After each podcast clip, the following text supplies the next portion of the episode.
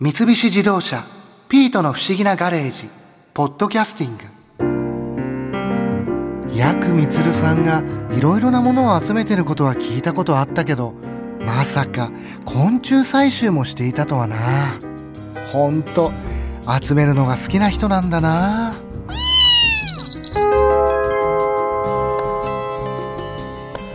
ヤクさんあの昆虫お好きなんですか？子供の頃から虫しか友達がいないって言ってもいいかもしれないよね。それ自分で取ってっていうこと？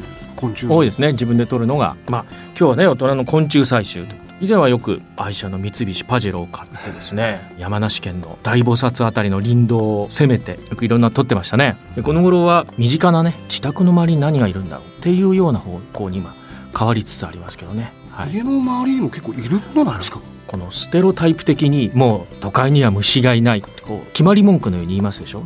あれは嘘です。こんなに昆虫層昆虫層ってのは虫の顔ぶれのことですね。こんなに昆虫層の豊かな都会はないですよその世界的に見ても。少なくとも欧米の都市ではありえないですよねあそう。はい。それはなんかニューヨークだロンドンだなんていうのは、まあ、生物学的にも非常に虫の貧弱な土地なんですよね。それに比べるとこの東京っていうのはまあ北方系北の方の虫もいれば南方から上がってきてる虫もいる。もうぐちゃぐちゃですよ東京は。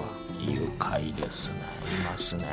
でもなんかこう普段普通に生活してるとあんまり珍しい虫。は気づいてやらないだけなんだよね何年か前に江戸東京博物館の企画で薬光る山手線一周全駅昆虫採集ってのをやったんだよね。で自分で決め事を作って、まあ、駅の近辺で、まあ、虫を取っていくんだけども同じ種類は二度取らない。山手線今何駅あるの？結構ありますまあ結構ありますよね。ね。その一駅一駅で虫を取ってたのね。そしたらば今話しとって日本のお相撲3人とモンゴルの横綱ですよね。で日本人の横綱がいないってことを嘆く向きがあるんだけどその山手線一周の昆虫採集では渋谷と目黒で横綱両横綱が揃った。えまえ両渋谷で横綱ツチカメムシが取れ目黒で横綱サシガメが取れた。まあ日本で横綱と名の付く虫の両巨頭みたいなもんですよね。これがね渋谷と目黒で取れてるんだよね、それ名前に横綱って横綱ってついてる。ついてるんですか？はい、体の大きな立派なって意味なんだけど虫の世界では。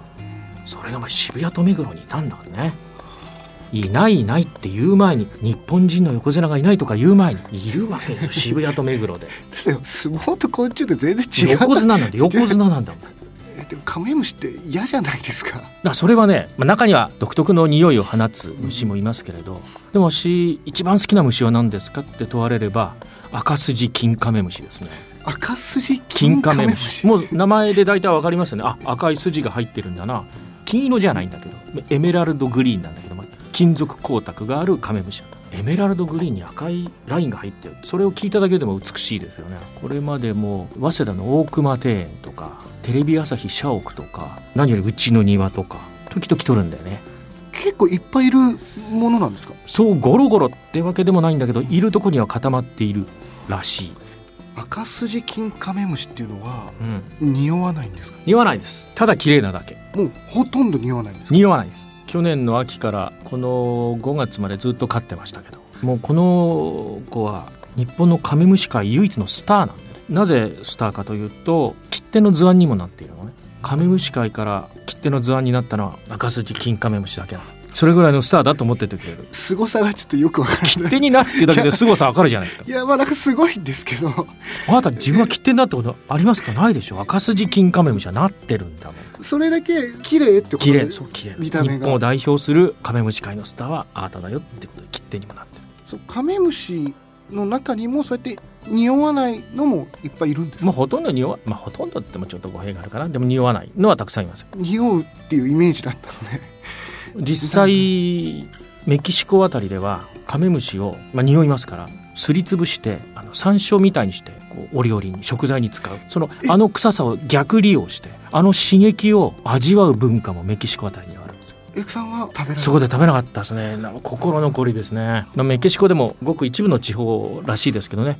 メキシコシティから来た添乗員さんは自分も食べたことないって言ってましたけど、あ そう。うんあんまりそんなに食べ都市部では食べないみたいですけど。メキシコの田舎の方で、はい、食べてましたね。ちなみにこうヤクさんはこう昆虫が好きで食べたりとかできる昆虫もいっぱいまあ昆虫食は21世紀後半の人間を救うなんてことも言われてたりね。この頃では都内あたりにはそういったあのレストランも。何度かもちろん食べたことはありますけれど。まあ決してうまいものではないですね。これはまだ修行が足りないのかもしれないですねよくあの長野県あたりだとイナゴの佃煮を作りますよね。これはまあ美味しいんですけれど自分などあれを見ますとね種類分けちゃうんですよ。佃煮の中で。羽長イナゴだとかあ小羽イナゴだとか。イナゴを分けてしまう。あれまたややこしい差がですね、うん、それを分けて食べる食べる。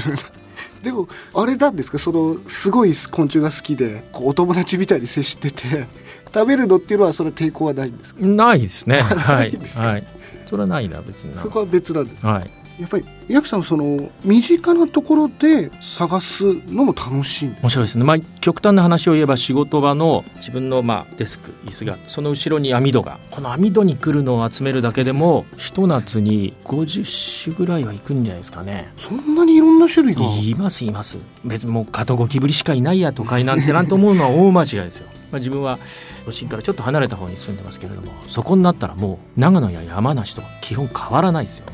例えば網戸に来るやつを見て楽しむですちょっとガラスの瓶かなんかに取って初めてのお客さんだと図鑑と照らし合わせて名前をつまびらかにしてあげないとやっぱ失礼に当たるんですね。自分の漫画の編集さんの顔は覚えてないんですけど 虫のあこいつ来たことあるやつかないかは分かりますもんね。そっちの方がよっぽど失礼じゃないですか。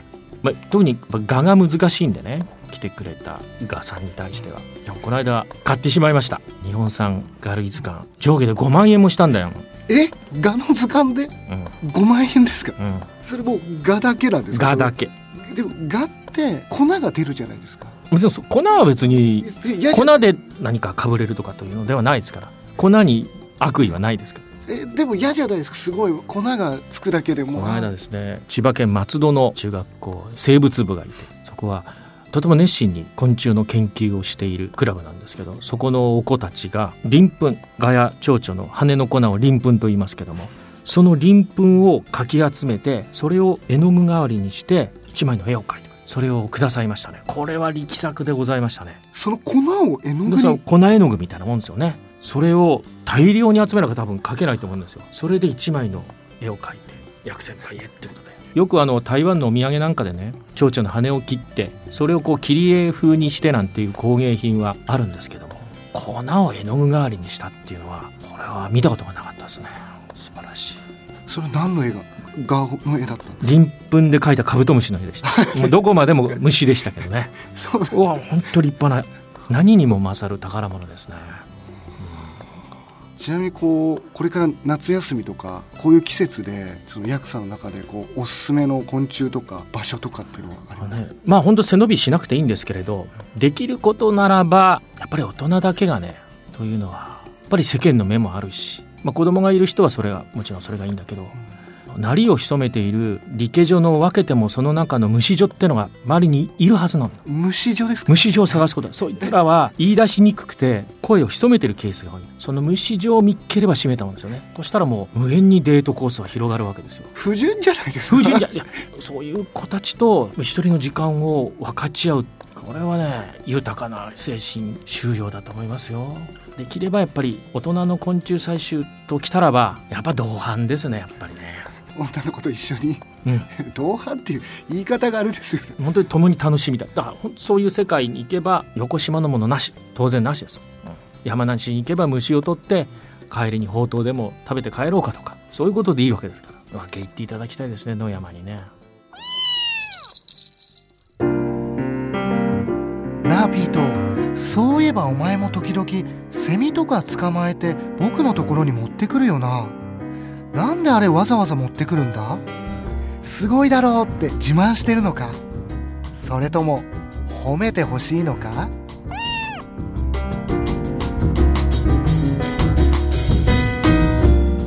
三菱自動車「ピートの不思議なガレージ」ポッドキャスティング。このお話は「ドライブ・アット・アース」三菱自動車がお送りしました。